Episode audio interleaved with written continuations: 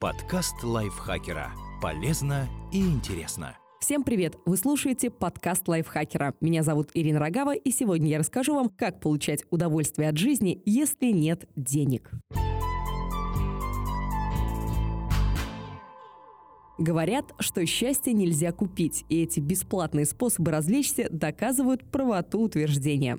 Пешеходные экскурсии. Даже у небольших городов есть своя история, это открывает возможности для долгих пеших прогулок. Найдите в интернете готовые экскурсионные маршруты или составьте несколько собственных на основе фактов о населенном пункте и его окрестностях и отправляйтесь в путь. Чтобы не надо было тратить деньги, возьмите с собой воду и перекус. Если просто ходить вам скучно, добавьте элемент игры. Например, загрузите на телефон все здания одного года постройки, а потом найдите их и сделайте собственные фотографии. Коллажи, если продумать идею, взорвут ваши соцсети.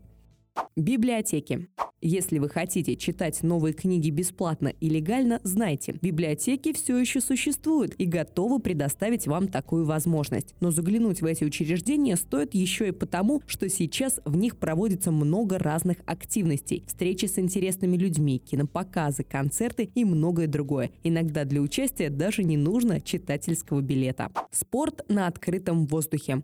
В детстве мы обходились без тренажерных залов и волшебной фразы «А скиньте мяч» было достаточно, чтобы обеспечить себя активностью на долгие часы. Годы прошли, а площадки для игр остались. Кое-где они не видели ремонта с тех самых пор и порядком обветшали, но и новых стадионов, волейбольных и баскетбольных площадок достаточно. Добавьте к этому уличные тренажеры, бесплатные хоккейные коробки и катки. Есть где развернуться. В парках можно играть в бадминтон и фрисби, когда тепло. Дни открытых дверей. Подобные мероприятия проводят не только университеты и колледжи, но и нуждающиеся в рекламе музеи, выставочные залы, фитнес-клубы, танцевальные школы. Бесплатно можно попасть и в крупные государственные музеи. Ищите специальные дни в расписании. Правда, будьте готовы отстоять большую очередь.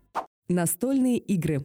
Тематические вечеринки можно устраивать у себя дома. При этом удачная идея попросить друзей принести свои настолки, и тогда у вас будет больше выбора. Если среди ваших знакомых никто не любит подобные развлечения, обратите внимание на магазины настольных игр. Там частенько проводятся бесплатные турниры. Волонтерство. Со стороны кажется, что помощь другим – так себе развлечение. Если воспринимать волонтерство как тяжелую повинность, оно ею и будет. А можно найти себе занятие по душе и совместить приятное с полезным. Если идея вам нравится, проведите немного времени, например, в приюте для животных. Осознание, что ты приложил руку к чему-то хорошему, поднимает настроение. Шопинг без покупок.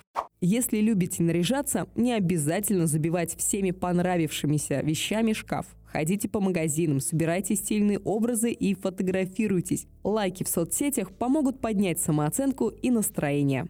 Буккроссинг.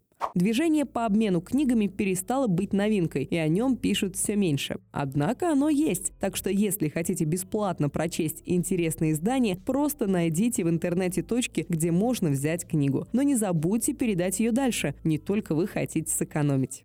Систематизация фотоархива. Наверняка у вас на жестком диске лежит огромный архив фотографий, до которого руки никак не доходят. Разберите его, на это уйдет не один час и, возможно, не один день. Удалите картинки, которые не радуют, разложите изображения по папкам, отберите фото для печати. Заодно вспомните, как хороша ваша жизнь и за что нужно быть ей благодарным. Мечтание. Ставить цели и мечтать не одно и то же. И на последнее у нас частенько не остается времени. А это отличный способ не только развлечься, но и понять, чего вам действительно хочется. Можно просто прокрутить картинки идеальной жизни в голове или составить карту желаний. Возможно, после этого придется поменять цели.